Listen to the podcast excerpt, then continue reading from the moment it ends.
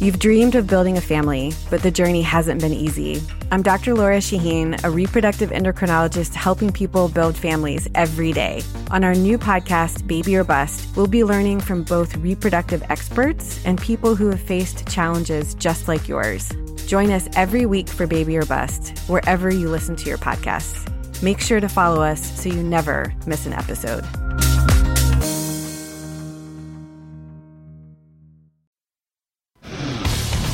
Today on the Zabecast, Colin Kaepernick asks us, Are your dreams crazy enough? I ask him, Was this actually your dream? Andy Pollin joined me during Monday Night Football as the Jets were debacling the Lions. We talked skins, football innovations, and much more. All of that plus two unthinkable tragedies that make you shake your head and say, How could that happen? If you've got 45 minutes to kill, then buckle up and let's go! Here we go!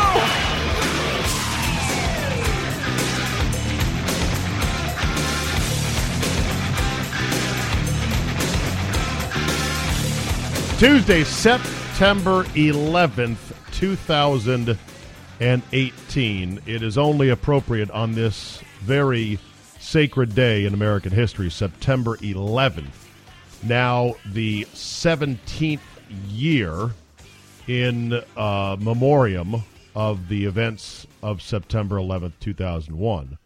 The horrific terrorist attacks that killed well over 3,000 Americans uh, in in New York City and in Washington and in Shanksville, PA, only appropriate to remember their sacrifice and those first responders who did the unthinkable on that day.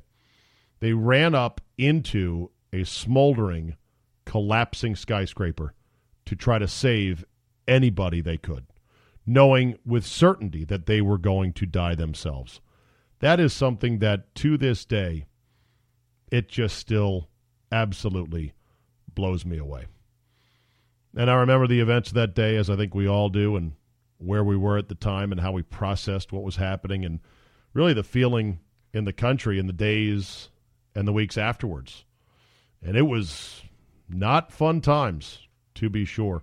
You know, we're 17 years on from this, so we're coming close to a generation that has no recollection of the event. In fact, you know, my own daughters have really no recollection of the event because um, one was not born yet, and the other one was uh, just over about a year and a half old.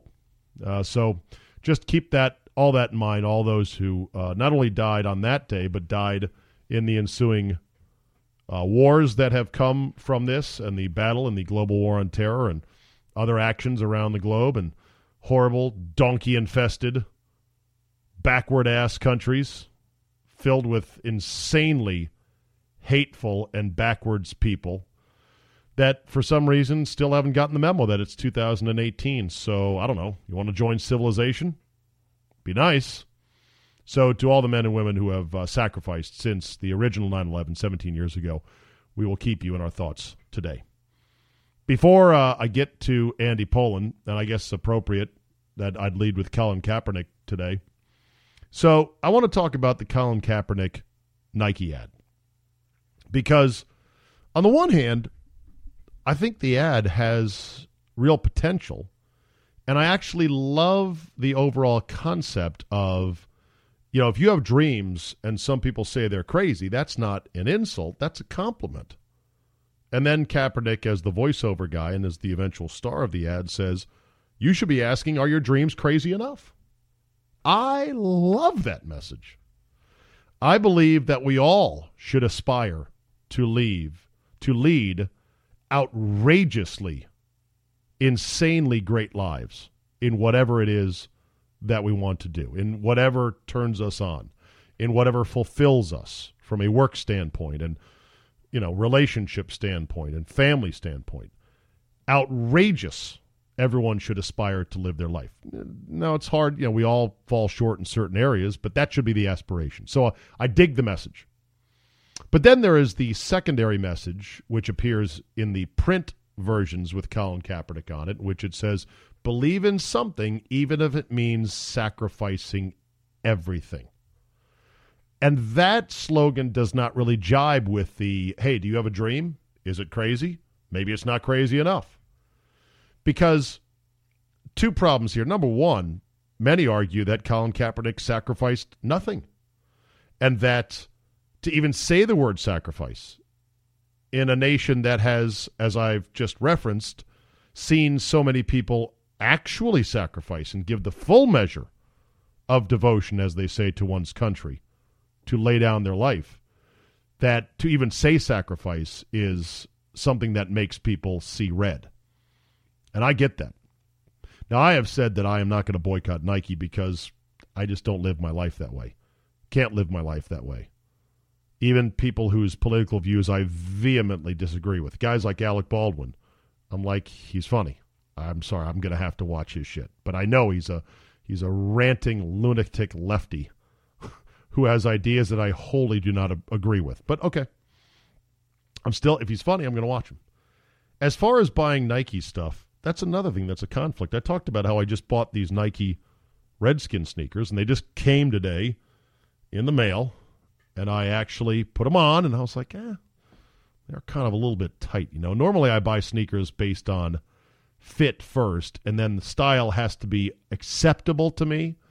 I won't buy them necessarily on style first. And so I normally always try them on when I buy sneakers. And I'm like, eh, these are kind of a little bit narrow. Do I really want them? And I'm doing the whole let's walk around my house before I take them outside.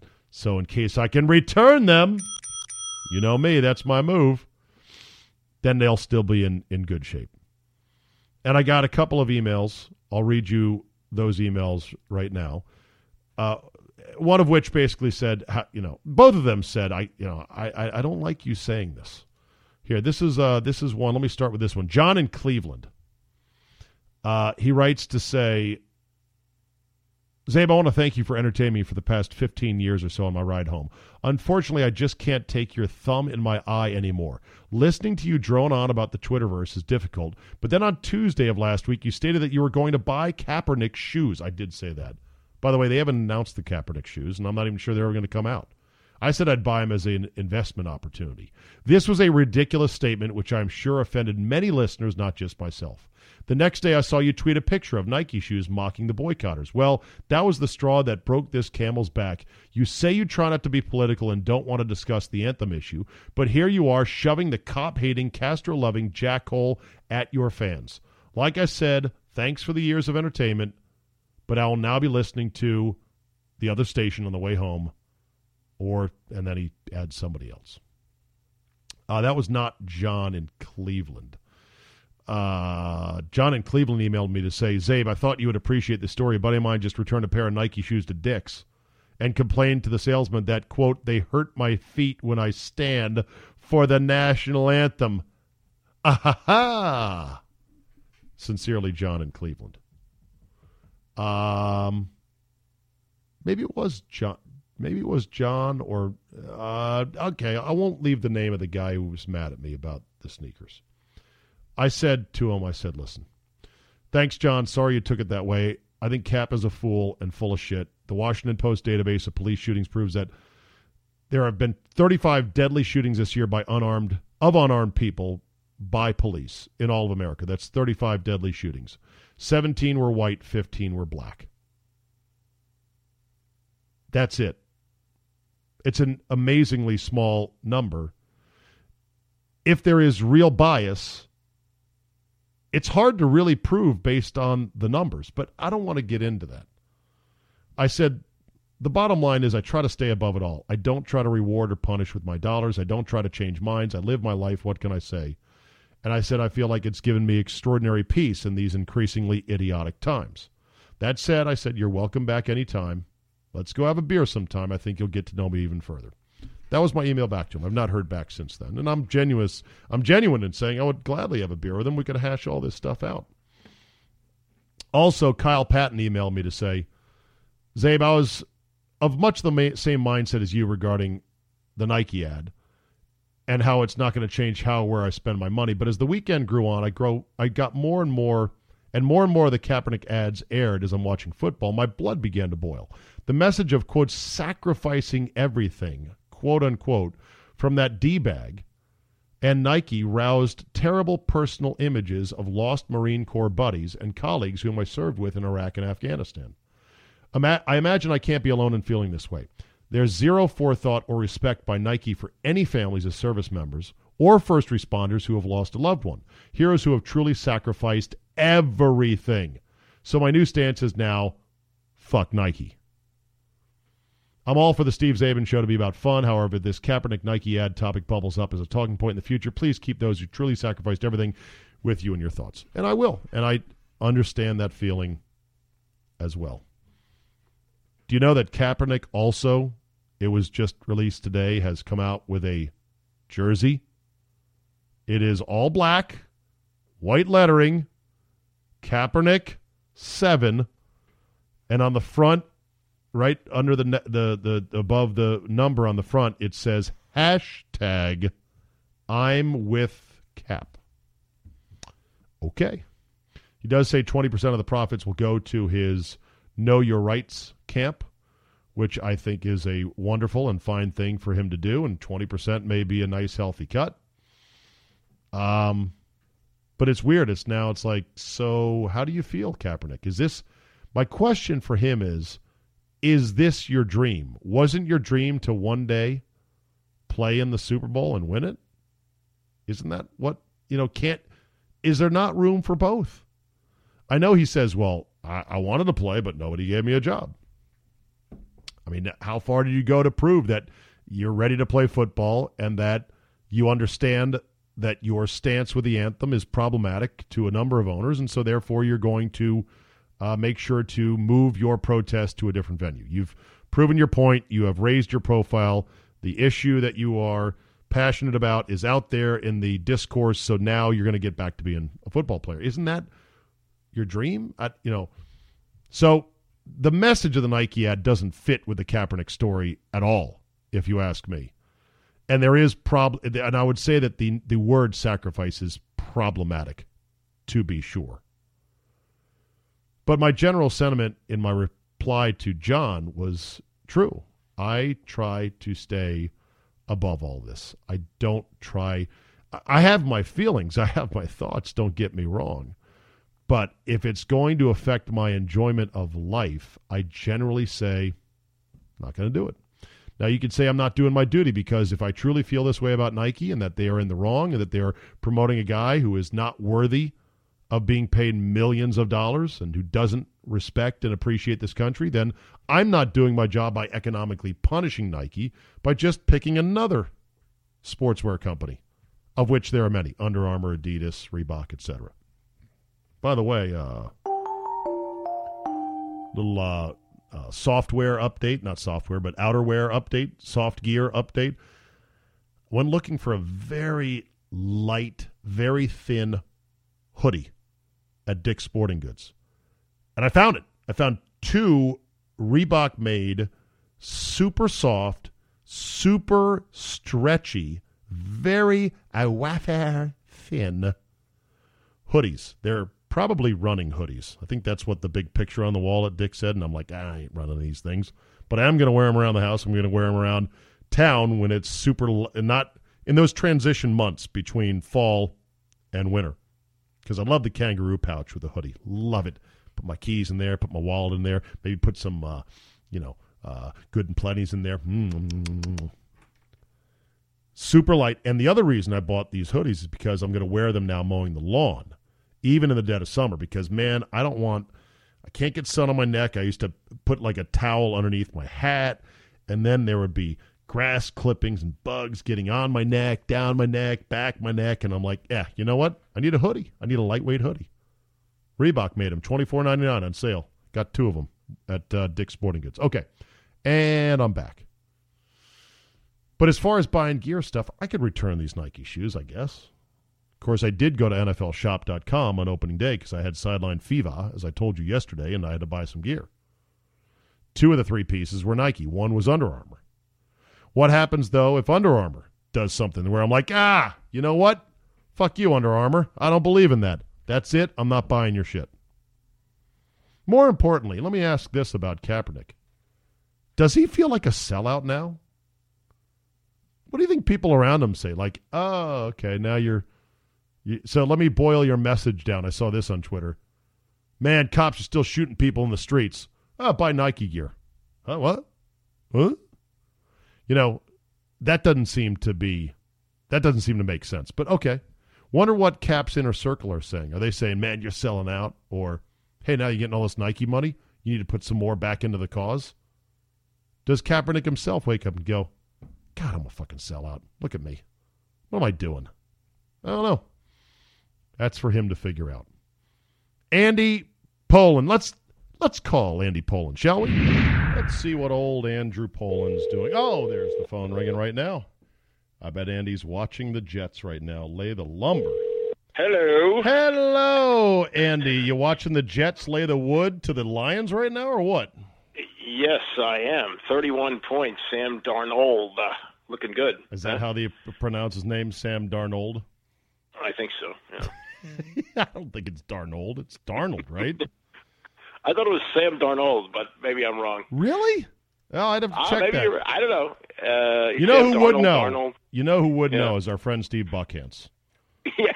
who is the pronunciation. Can I say Nazi to a Jewish fella on Rosh Hashanah? Yeah, Probably should you avoid that, right? yeah, I think he could go another way. But uh, Verjean was his like uh, Mount Everest that he was so proud of himself for. Uh, That'd be Cleveland. Yeah, Cleveland Cavaliers Brazilian center Anderson Varejao, which he Yeah. discovered through talking to Varejao during warm-ups that it's actually Varejon. yeah. Right. Right. And so he right. prided himself on that. By the way, Happy New Year. I feel bad Thank calling you. on Rosh Hashanah. Aren't you supposed to be sitting in a contemplative state right now? Um, well, I, I think I've explained to you the various uh, divisions of This is the th- this is the Super Bowl, whereas No, no, it's not the Super Bowl. This is the NFC Championship Oh, Jewish Yom, holidays. Yom Kippur is the Super Bowl. Exactly. That's Thank next week. Uh, there's a 10 day period in between. It, it works in an odd way in the Jewish religion in that you celebrate the new year, and then 10 days later, you repent for your sins from the previous year. It's kind of like filing taxes, you know. You get a don't grace period for three Yeah, months. Yeah. yeah. you get three months to get your shit together. You got ten days to remember Yeah. all the bad stuff you did and say sorry for it. Yeah, exactly. Okay, exactly. good. Oh, very good. And uh, when you're not to, uh, how long do you fast? Uh, sundown to sundown.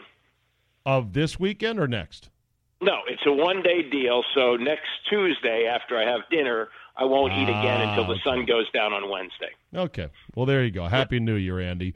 Let's talk some much. football. How about the Redskins winning in convincing fashion to open the season 1 and 0? People forget last year we were we, Andy, the Redskins were 2 and 1 and had Yeah. just beaten the shit out of the hot it girl team of the season, the Raiders, on Monday Night Football last year. That is Right, right. arguably a hotter start than just going 1 and 0 against a Cardinal team that might win 4 games. except for the fact that you'd lost five straight previous openers, and True. that the the big hot point discussion was.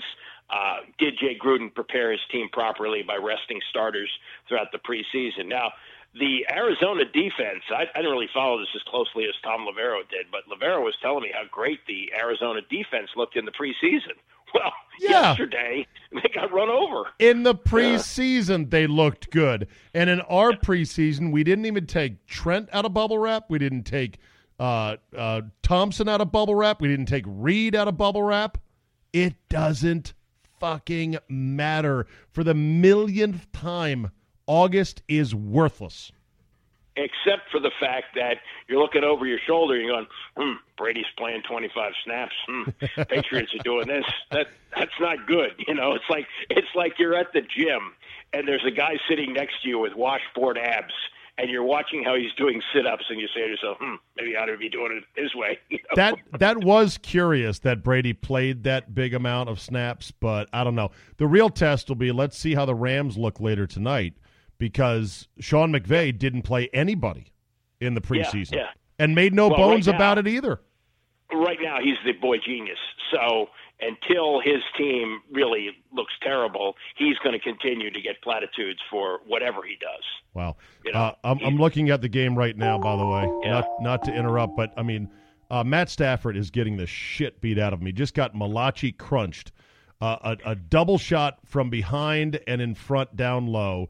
And it was a clean hit according to all these new rules, Andy, including the squishing the quarterback rule, which I'll get you way in on in just a second. And there is no way the NFL the NFL can't write enough rules to protect these quarterbacks if, from this violent game. They just can't. They should stop. I know. I know. Well, the, the, the rule you're referencing is horrendous. That is absolutely ridiculous. How are you going to rush the quarterback if you have to make sure that you don't land on him? I, mean, I don't know. Yeah, that's going to ruin the game. I mean, it's it, Matt Cassel still playing. Wow, Cassel now quarterbacking. Oh yeah, look, look, at that. It's great when you find out guys are still in league. By the way, you know who they're calling for in Chicago after Trubisky couldn't close the deal? Chase Ooh. Daniel. Oh, that's oh, right. Chase Daniel is actually being talked about. That squishing the quarterback rule. It, it, you say it's the worst rule ever. I would tend to agree. But there have been other horrible rules in sports, like the infamous three to make two rule in the right. NBA, where you yeah, got was... three free throws to make two of them. Yeah, that was, well, that was like the penalty situation. That was the only way that they could figure out penalties is that you know if you were over a certain number of fouls that make you really pay, you get three to make two. Got it. Okay, so it was trying yeah. to discourage fouling. Yeah. Okay. But the the landing on the quarterback now there is some if it's intentional like that fat slop Siragusa who uh, landed on Rich Gannon and maybe kept the Raiders' chance of playing for the Super Bowl the year the Ravens won their first one. Okay, I can see that one. I mean, he dropped his big fat ass right on right on his chest. Well, but the, the rule came out of last year. Anthony Barr of the Vikings cracking Aaron Rodgers' collarbone after driving him three steps without the ball and yeah. straight into the turf. When he knew the ball was gone, everyone knew the ball was gone. So they they they they went to move on that, but Rodgers got hurt on an innocent play on Sunday night, and there's no legislating against that. Yeah. Holy way, shit! Just threw a Holy. Holy shit! The Jets just scored again. Wow. So let's just say, so this game. Uh, and by the way, Andre Roberts has a 78-yard punt return touchdown. Yeah. yeah. Andre Roberts, ex-Redskin. Yeah. Yeah. Oh my well, god. Yeah. Um, so yeah, so this game started on the very first play, a pick six by Sam Darnold, and right now the Jets are leading forty-four to seventeen, something like that. Yeah, something like that. Oh, it looks like he stepped out, so this may come back. But yeah, they're they're rolling it up on him. Oh, yeah. I thought that was a pick six from Matt Cassel. Yeah, looks like a pick six. No, it's I don't Andre... think that's Andre Roberts. That's not Andre Roberts, the former Redskin. I don't think. Yeah, it is. But yeah, it is. Andre it is? Roberts, a punt return touchdown. Oh, there's oh, the, return. Yeah, okay, there's the, there's the, six, there's the punter trying to push him out of bounds, and maybe he did, yeah. maybe he didn't. Yeah. Either way, the Jets are laying the lumber right now. So back to the Redskins. What was the mm-hmm. best thing? What excited you the most as a Redskin fan about the win in Arizona? Well, the second drive, I tweeted this out. It, it looked like Joe Gibbs was calling the plays, and you you went even more old school than me on what I saw that you compared it to John Riggins and Joe Washington, uh, who actually used to wear the same 25 that Chris Thompson does. It's a reach. same size. It's a reach. Yeah, it's, yeah. it's a reach. But but the, the, we have not seen the Redskins commit to the run like that since Gibbs was here the second time around. That yeah. was remarkable. It was great. Yeah. It was great to see. Now Joe Washington, slighter than Chris Thompson, and a little bit more sashaying in his hips, right? Shifty, yeah. Shit, shifty. like yeah, like he had. I, I, you know, you're going to scoff at this, but I'm going to call Joe Washington a poor, poor man's Gale Sayers. I think that's fair. Stylistically, and, and in fact, stylistically. And in fact, we really never got to see the best of Joe Washington, if because when he was at Oklahoma, they were cheating their asses off, and they were always on probation, so they never got on TV. But Joe Washington at Oklahoma, if you can find some YouTube highlights, it'll blow your mind. He came to the NFL. He was drafted by the Chargers, and he suffered a couple of knee injuries, and really wasn't ever quite the same. Though he did have some spectacular games. Mm-hmm. There's a famous one in the rain on Monday Night Football when he was playing for the Colts. Oh, right. The Patriots. Remember right. that? Yeah. Yep. Yep. Uh, and when he came here, he still had something left in the tank. But yes, he was the he was the quick back, and Riggins was the power back. Now, when Riggins came back from his holdout in 1981, he was really the short yardage back, and Joe Washington was the top back. You know, Interesting. And, uh, yeah, and so what we saw from Chris Thompson was a lot of what Joe Washington used to do. And I'll tell you something. I mean, Barry Svrluga wrote a really smart column today, like, you know, hey, this is one. And I go back to what you always say it's a kaleidoscope league. So the way you look one week doesn't necessarily mean you're going to look the same the next week. But uh, what we see now is, is a team that if, if certain guys stay healthy, they're a pretty dangerous offense. Jordan Reed and Chris Thompson both have a history of injuries, but if they stay on the field, oh yeah, pretty potent offense. Yeah. yeah. By the way, Andy, I am genuinely touched. You would remember one of my silly sayings. It means a lot to me. Man. Oh. Thank you. Kaleidoscope League. I like it when you when you remember my little catchphrases. Oh, I always I always credit you when I uh, when I throw that one around. Like, I like that one. Uh, like the other one that I coined, which was the bacon and oxygen cart for that fat ass, that fucking Yeah. worthless piece of shit, Albert Haynesworth. Someone was asking me, I think it was uh, Drew Olson on Twitter, said after Aaron Rodgers left on a cart, he's like, "That's not good." How many guys take the cart off the field and return? And I said, "Ah, I remember a guy in Atlanta, Albert Haynesworth. Yeah. Remember that?" Yeah, Rodgers left because he had a knee injury. Haynesworth left because he was winded. I know exactly. he was tired of stealing all that money in a particular game and needed to go to the re- restroom or something like that. So yeah, I'm telling you, when he declares bankruptcy, Mayor Bowser needs to declare it a DC holiday. that would be great. that would be wonderful. so, uh, do you think the Peterson thing is a bit of fool's gold or not? I Yes, just yes, you do okay. Yes, yes, yes. No, there's no way he's going to be getting what he, I think. So, uh, well, I heard Taylor with you today. Taylor said he figured it out that if he averaged the same number of carries throughout the season he did on Sunday, it'd be 425 for the year, Yeah, and that's not going to happen. Yeah. right. And that's So- just that's just carries. That doesn't count receptions. See, I didn't like Gruden throwing to him late to rack up more yards because that you know one pulled hamstring, and now we don't have him for a number of games. And the problem is we don't have anybody who's as good as he is. That's what's sad. Mm-hmm. We should have a young back who is dynamic and is as good as Adrian Peterson at age 34, if not better. We don't. Yeah, and, and look, and conditioning has changed over the years, but in many cases, when backs have had long holdouts, they do pull hamstrings and they do pull muscles early in the season because they're not in football shape. Now he he's a, a medical marvel. Came back from the uh, what torn ACL. There's another pick. This is getting ridiculous. Holy Uh, shit! Oh, another interception by the Lions at Matt Cassel. Oh, wow. and Stafford's back. He's back throwing picks. So uh, Oh, it wasn't Cassel, it was Stafford. Oh, Yeah. the humanity. Wow. okay. Yeah, no, you're right. And and so you, you count the touches. Uh, I just did quick calculation here. 416 carries, which would, you know, I think I think the modern high water mark, I'm not sure if it was a record. One year Ricky Williams in Miami carried the ball like 490 times or something insane like that. Like he would, yeah, he would just run it forever. So, will will Gruden be able to manage Peterson and say, "No, no, no, we're gonna we're gonna manage your carries," and is Peterson going to go along with it? Well, I think also, you know, Jay stayed with the run because it was working. He's quick to abandon it. So True. let's see what happens if they fall behind the Colts. How long he stays with that? Right. And and the Colts now have some film. I mean, they had that preseason film, but what what can you tell from that? So I think they'll they'll have a game plan designed to, to stop some of that. Yeah. And uh, you know, but but the the whole key is really the Jordan Reed to me. I mean, Jordan Reed is the key to that offense. If he stays healthy, it opens up so many other things. If he's not on the field, they don't have anybody close to him. Yeah. They don't. Uh, Ricky Williams, no, uh, he never rushed it for. f- I, I was wrong about that. He did run it for 392 carries. That's a lot. Riggins had 375 one year, which was a lot. 392 carries. That's Oof. a lot. That's And, and look at this. know, uh, look at here. Look at this. Look at this three-year stretch stretch for Ricky Williams uh, from when he was in New Orleans in 01, then traded to Miami. Uh, he carried 313, 383, and 392.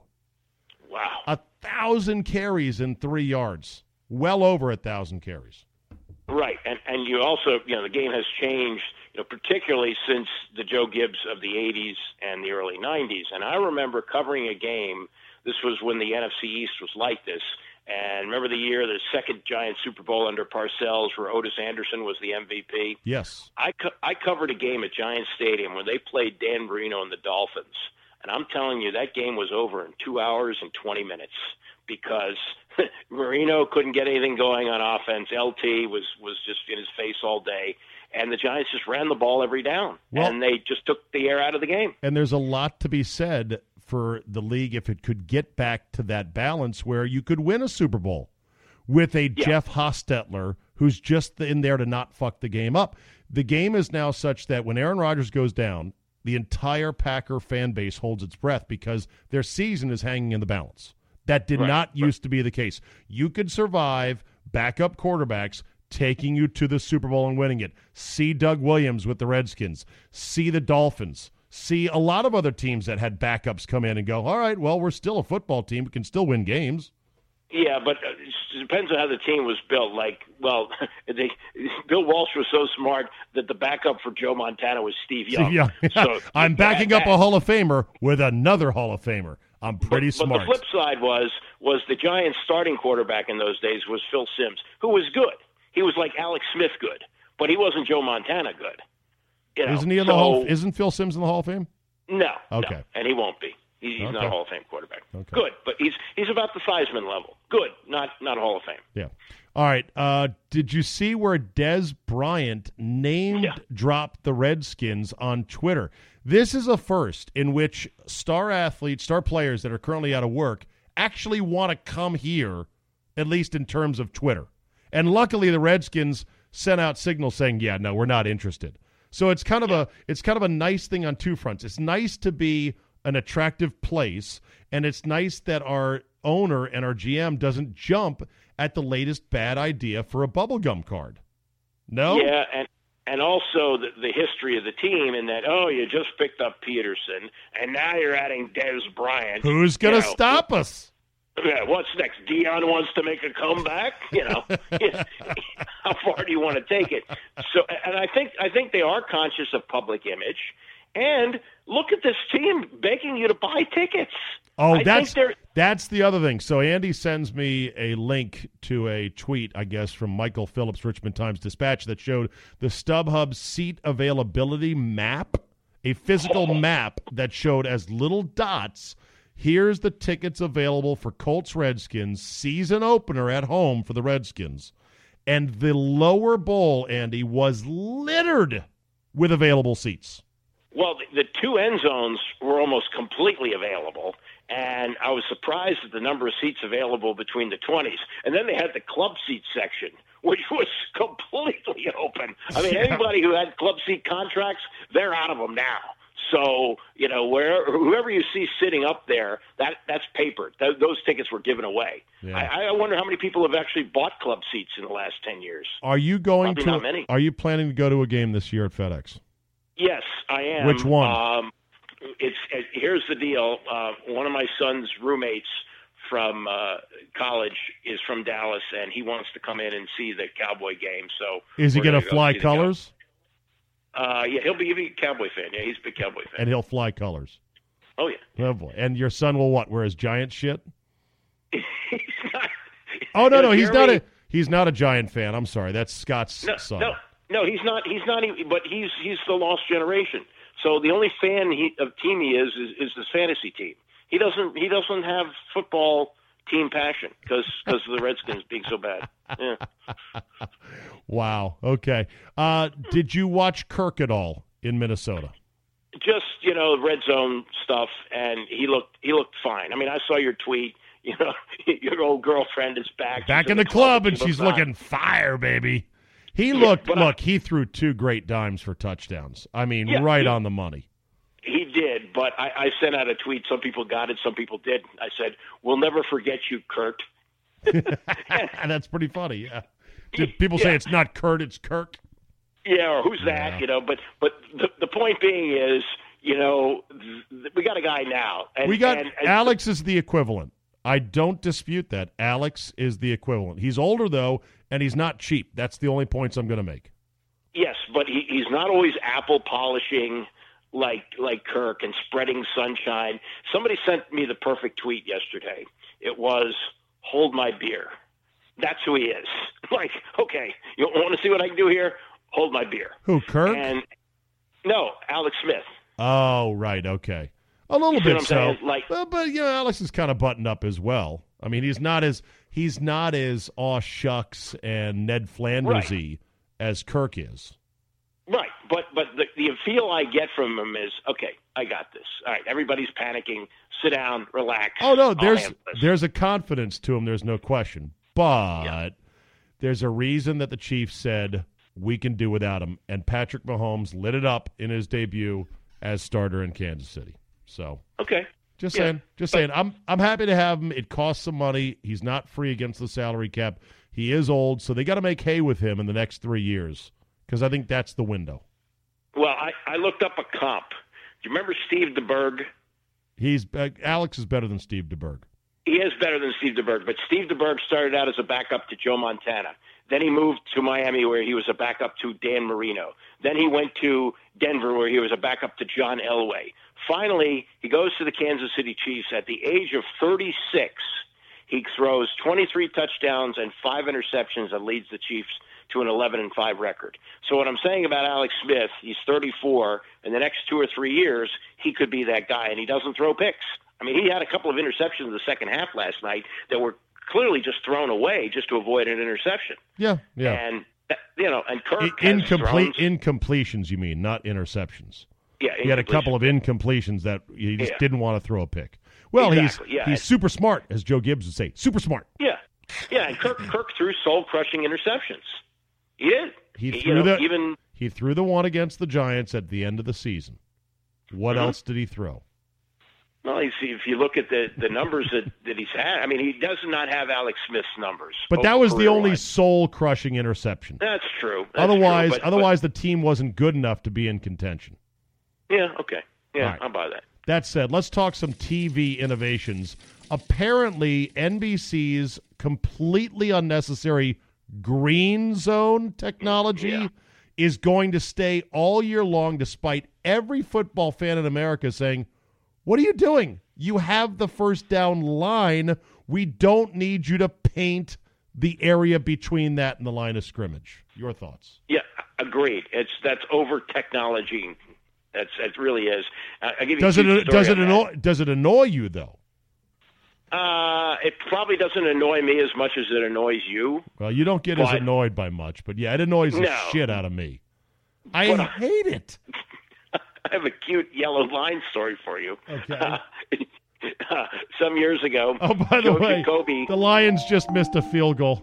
41-17. They're they're getting hammered by the Jets right now and missed a field goal. Matt Patricia is sitting there looking like, "Why did I take this job?" yeah, right, yeah. and there's an old time fan just shaking his head. Okay. All right. Let's All right. Uh, let's So- continue. So, so- yellow line story go. Some years ago, Joe Jacoby was watching a game with his wife. Now, when Jake married her, she was not a sports fan. She learned some football over the years, but she said to him, Oh, how come they didn't have that when you were playing? Then at the stadium, I could have been able to tell where you could get a first down. Oh my god. well, you know there's a guy that invented such a device that he claims can be seen in the stadium. And it you- should be. do you know that? And it should. I interviewed Well, it- this guy. It's like Uh, called yeah, the first down laser. and they should have that, and they should also have laser to set the ball rather than have to go to replay to find the spot. Why don't you just use a laser instead of the referee uh, kind of lining it up where he thinks it is? Why don't you use a laser to do that? Yeah. Uh, First Down Laser Systems LLC comes right up on a Google search. And I'm seeing videos and pictures of it. It's pretty badass. It paints a laser line on the field itself. Be good. Be yeah, good. of course. Uh, uh, this guy, oh yeah, Alan Amron. I have interviewed him. Uh, this story is from 2010. Inventor Hmm. betting his first down laser will come to stadiums. Well, hadn't come yet, so keep on plugging away. Uh, other television. It's just scored again, by the way. Oh, oh my God!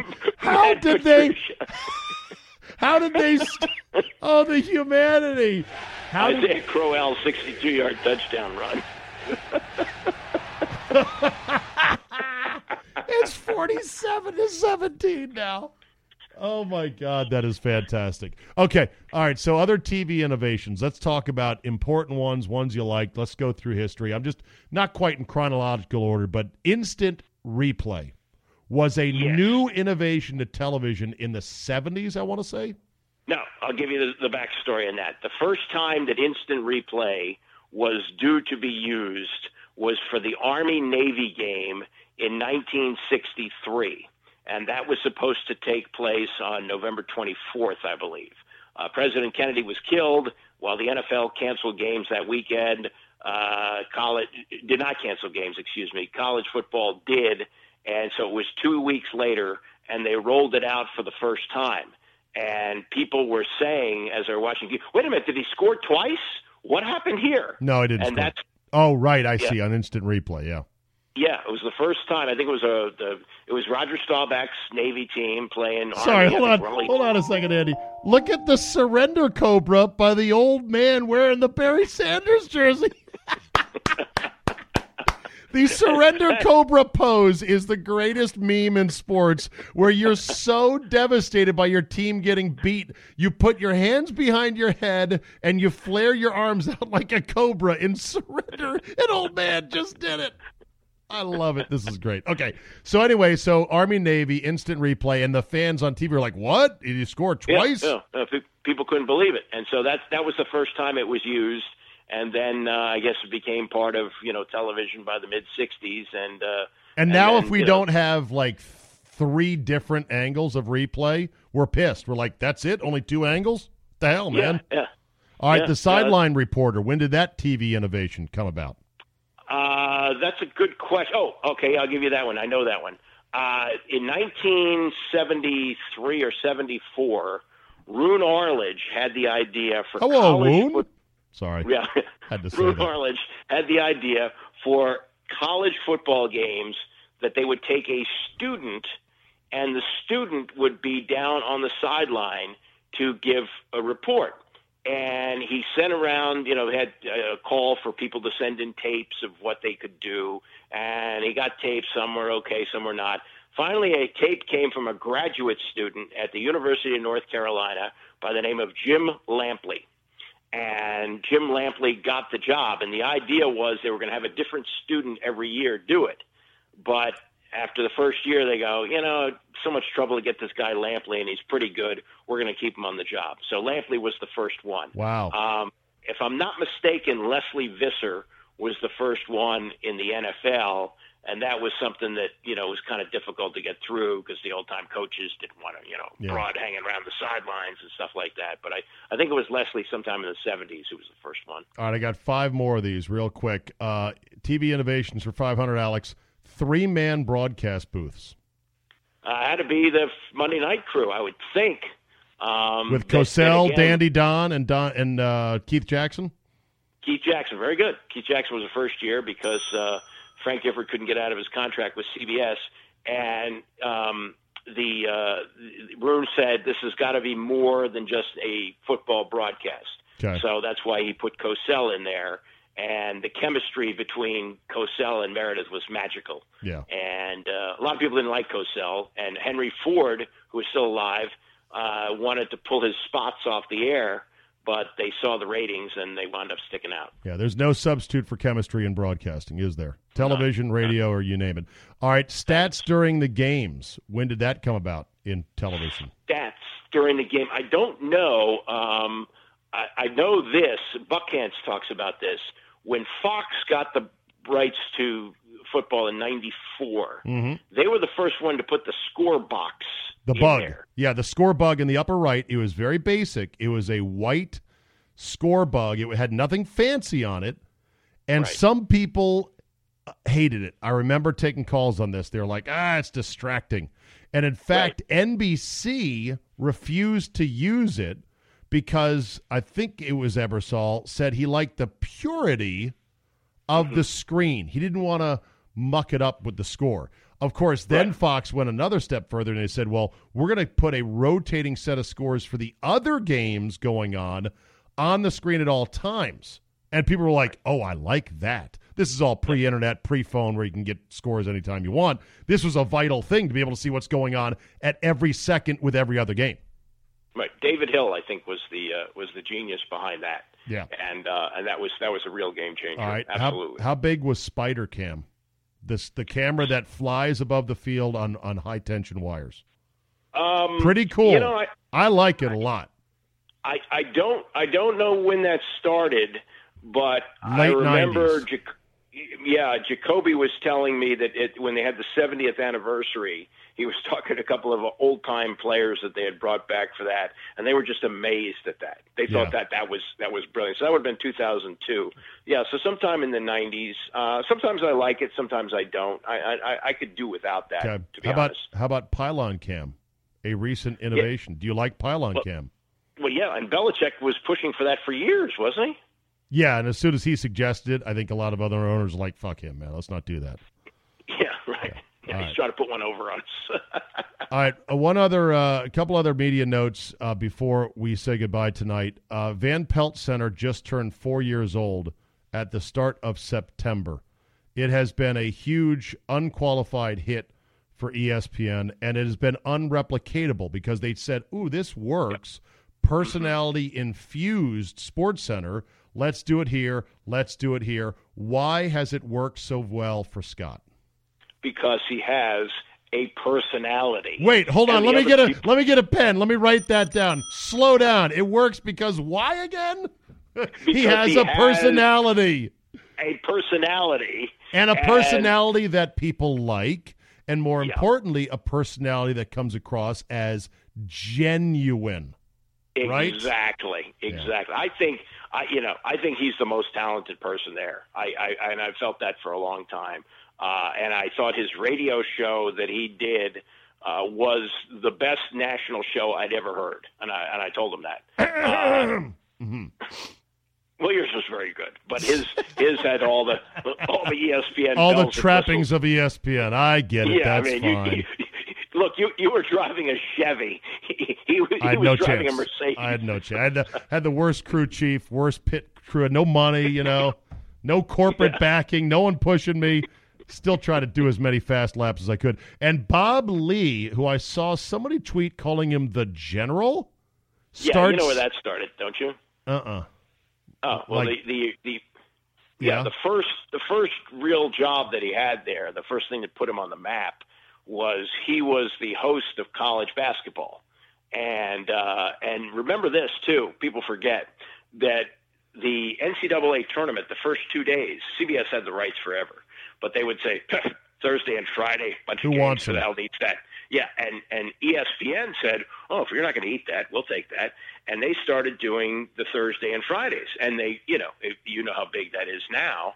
But people were saying, "Oh yeah, we can't get any work done. You know, we're taking off of work, we're calling in sick, we're, you know, hanging out with our friends." And so his partner for the the the stuff where they would go from game to game was Dick Vitale Ah. and and Vitale, because of Robert E. Lee, you know, called him the general. Oh, So that's where okay. came from. And they said he started his 40th year with the company. And I said, How can you start your 40th year when you're on sabbatical for six months? well, the checks are still coming, aren't they? See, that's what I don't understand. How does that work? I guess if you've been at a place for 40 years and you say, I need a break, then they'll just give you a six month break and pay you, right?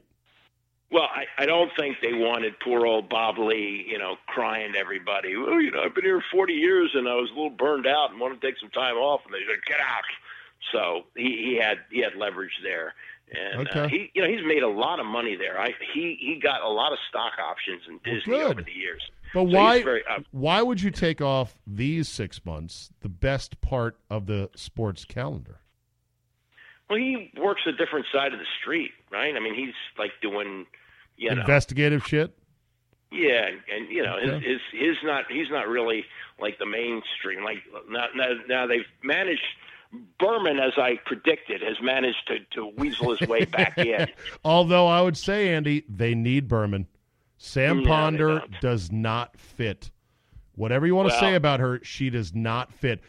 It's sexist to say this, but I'll say it anyway on my podcast. I want to hear a man introduce football on Sunday morning. Sorry. Well, That's well, what I want. Uh, I, I'll tell you what. Uh, did you watch the uh, the, the uh, show on uh, NBC Sports Washington, the post game after the Redskins? No. Okay. Well, they they, they The first the right one thing. without first one without Chick Hernandez in how long? Yeah. Long time, right? Uh, Ten uh, years at least, Chick- fifteen years? Yeah, he did it for a long time, and he, he did it very well. Um, I agree. But they've added DeAngelo Hall Saw to that. the to the group, so it's Mitchell, DeAngelo Hall, and, And Trevor Matich. Matich. And Julie And- Donaldson leads the show. Aha. See, that's the key. What she does is she stands up at a board and she'll introduce them and they discuss among themselves. So that's working a lot better. Huh. You know, Chick could could hold his own with that group. Uh, this will sound sexist, but I don't think she can. And with the three of them, and Hall just recently retired, played with most of these guys, it really worked. And it, Yeah. and I'll tell you where where it really worked was um, when the uh, the cornerback Dunny they call him. Uh, Ah, when- Quinton Dunbar, yeah.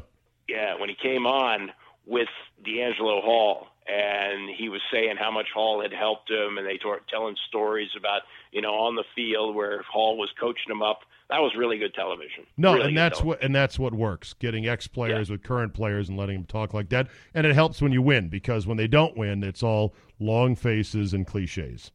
Yeah, and sometimes the host will say, uh, "You ever think about asking the coach to uh, play the other guy?" Uh, Mark, hi, Steve Czaban here. Have you ever thought of maybe wandering off into the woods, digging a small hole, and just curling up? I'll hang up and listen to your answer off the air. what kind of asshole would ask a question like that? All right, real quick, last, last, last, last media thing I'd got to run by you. Uh, Tony Bruno is going to be honored by Barrett Sports Media, a consultant, uh, consulting agency, a guy that does it in sports talk radio, along with Jeff Smulyan, who you know as the one-time former co-owner of the uh, Mariners, well, yeah, but he was also the godfather of sports radio. and that's why Smulyan's being honored. But Yeah. uh, but Bruno, I wholly subscribe to that honor because I think there are a few people who have done it as well as Tony has over the years. Oh, I, I absolutely agree, and I think the big shame is whatever has caused him to leave all these jobs. I mean, he's the guy. He was the original host with Mike Golic. That show should have worked. That should have been one of the big hits in the history of, of sports broadcasting. Yeah. And it, and, it, and unfortunately, he had trouble with with management. But that was a perfect show because Golic was the sidekick, which is what he should be. And Tony was a real radio guy, not not this Greenberg guy who you know is is a pretty face and and management likes him and he's safe. Tony knew how to do radio, and it Tony- was a great show. Tony is radio alpha, and he's a Yeah. guy's guy, but without being obnoxious and with a great sense of humor and a got a great, great- and infectious laugh. And Tony Bruno has a sense for what is absurd and what should not be you shouldn't get worked up over. And too many hosts in our business are too serious, too self-important, and not funny. Yeah, and he's he's come up with a lot of the catchphrases which which work for him. You know, the lead. Beautiful. That's yeah, his and like signature Yeah, that's phrase. another one. He- also he also had the rim shot, and this idiot who was running ESPN at the time, a former television guy, uh, who said "No, don't use that. That's not good." What? That's not understanding the medium. I mean, just What? don't get it. Yeah, yeah, Someone at ESPN said, "Don't play the rim shot after a funny joke." yeah. Eric, whatever his name was, he was oh, terrible. Eric Just Sch- terrible. Eric Schnurr, yeah, something like something that. like yeah, that. No, that's Schoenfeld somebody else. was- Schoenfeld, Eric right? Schoenfeld was his name. Yeah. All right, Andy, we are one and zero, and I couldn't be happier. Let's go have a season. It's great the Redskins won. Andrew Luck this week. Aaron Rodgers, maybe, although I didn't even think about that. We could be catching a huge break if he can't play in a couple of weeks. And then Drew Brees. So we got a we got an onslaught of good slingers coming at us now these next three weeks. Well, yeah, but but let's look at it this way: you beat the Colts. Aaron Rodgers isn't playing by week three. Uh, you're three and zero going into the bye, Oh, and you come out and face a Saints team that got 48 hung on them by Fitzgerald. I Yeah. mean, that is that is very enticing. All right, very good, Andy. We'll talk soon. Uh, by the way, follow Andy on Twitter at Andy Pollin one, and with Thom Loverro on Saturdays on JFK. Okay, and the Andy Pollin DC podcast is still on hiatus, like Bob Ley. Hoping to come back. Yes, we're hoping right. to make a comeback. All right, very good. Andy, good to talk to you as always. Thanks, bud. All right, we'll end on these two stories today. They are unthinkable tragedies. One in which self-inflicted, and the victim is the person who unfortunately did it, and the other one is a horrible tragedy that uh, another person is dead, and the person who did it is reportedly devastated. We start in Connecticut, where a woman, and please because I've got female listeners to this very Czabecast. One of whom I know, Deb Wagner, is a smart, smart cookie, and she hates it when I play the. It's like a woman. the just like a woman soundbite. It's like a woman. Hmm. A woman in Bridgeport, Connecticut. Thunderstorms rolled through. Power went out of her house. Went looking for candles to light the house. Had just bought the house recently. Went down to the basement went rooting around, found what looked like a candle, lit it. Turns out it was a quarter stick of dynamite. Are you kidding me? Uh, boom goes the dynamite. Ha ha. Ha. Severe injuries to her hands and her face, and may lose some fingers and or worse. Every guy I know is like, how the fuck do you do that? Like, how do you light that and go, oh yeah, it's definitely a candle? And I think it's easy us easy for us guys to say that because most guys have lit a firecracker in their life. Or they have lit a firework in their life, or they have been around garage shit in their life to go, hmm, eh, that's not a candle right there. I would think that dynamite should have warnings right on the stick that says, caution, dynamite. But maybe they were in small print, or maybe they were on the other side of the dynamite or I don't know, maybe it was too dark to read the label. It's just hard to imagine. At first, it's easy to to do the whole, you know, Brett Must or do the whole Bobby Bowden just like a woman. But I'm going to just make a comparison here, guys, and I think we can all understand this.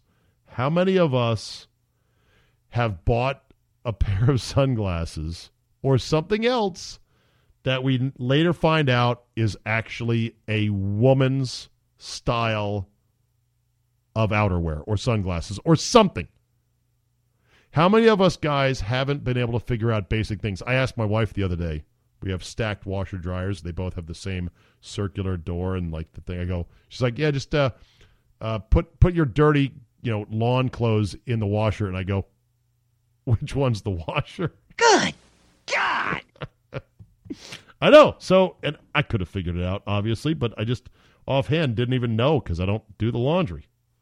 So, yeah, I can see where a woman would maybe not know. It's like a woman.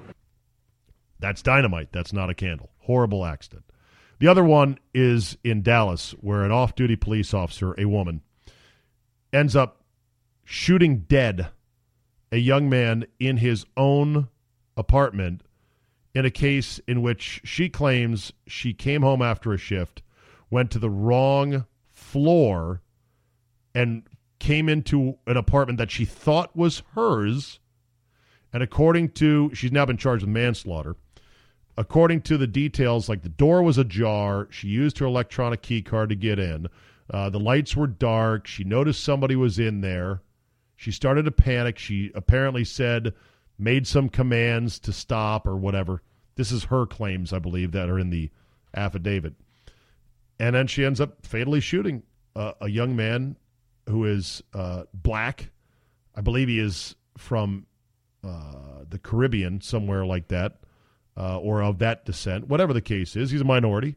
She's white, and shitstorm has ensued, as you would expect it would. Uh, not that it's right that it's it's exploding like this, but it's a weird case. I mean, I still want to hear more. I still want to know more. Apparently, the story I just read today said that the two did not have any prior relationship.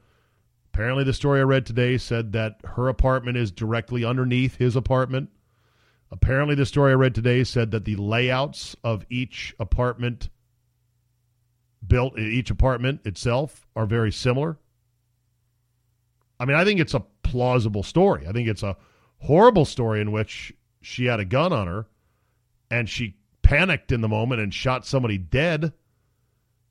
I have a hard time believing, though, that she shot this young man who, nice young man. I mean, like a choir boy, literally, like a choir, literally in the choir at church, uh, working for a company. I mean, sweet kid, no record, nothing like that, in his own apartment, shot dead by an off duty cop who happens to be a woman, happens to be white, he happens to be black. Very bad optics. I want to know more, though. I think everyone should just cool it just a bit, though, because at some, sometimes these horrible mistakes are just that horrible mistakes. There is not racism going on. Like, try to be, crawl into the mind of this woman. Like, how much would you have to hate black people to say, I'm going to pretend I know a black guy, a, a kid, a nice young man but he just happens to be black. He lives in the apartment above me. I know what I'll do. I hate him. I hate blacks. And so I'm going to go up there and I'm going to shoot him dead and then go, whoops, wrong apartment.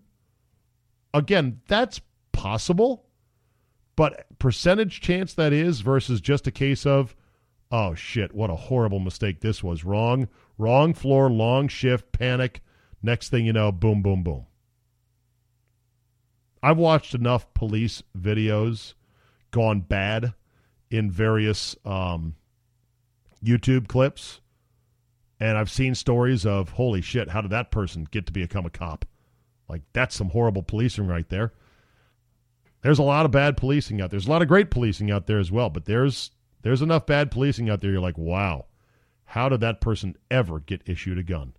And then there are things that I've, I remember seeing a clip of like a drug suspect who was brought into the interrogation room, windowless, tiny room, concrete walls, where they're supposed to frisk you to make sure, okay, you don't have a weapon because we're going to sit down, we're going to talk about this and say, okay, Bob, what happened in this crime?